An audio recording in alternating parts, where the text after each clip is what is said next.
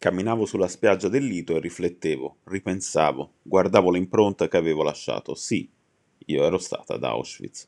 Tra il mare e la sabbia, prese la mia decisione.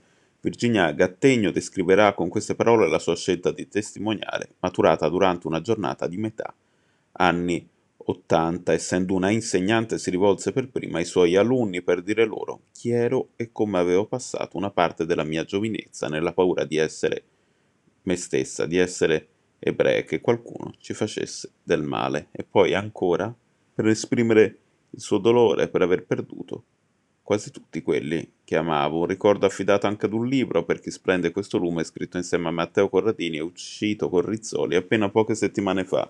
La storia di una vita, anche oltre Auschwitz, l'orrore di quel periodo che per Gattegno si è conclusa nelle scorse ore all'età di 98 anni. Nata a Roma nel 1923, figlia di Shalom Carlo Gattegno e Marcella Luzzatto, fu arrestata a Rodi, dove la famiglia si era trasferita nel 1936 e da lì deportata in campo di sterminio.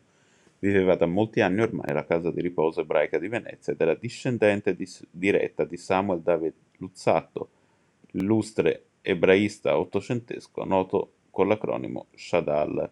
Il suo nome e le iniziative organizzate da istituzioni e comunità ebraica aragonare per lo scorso giorno della memoria.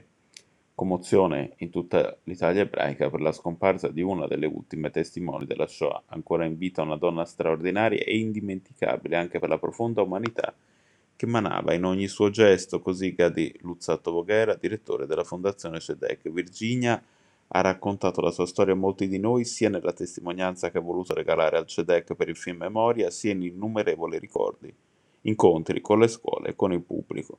Ci mancheranno il suo sguardo sereno e ottimista e il suo sorriso ironico. Senza la voce di Gattegno, la comunità ebraica di Venezia ha sottolineato di sentirsi più sola. Poche settimane fa l'avevamo celebrata con uno spettacolo tratto dalla sua vita in occasione del giorno della memoria al teatro La Fenice.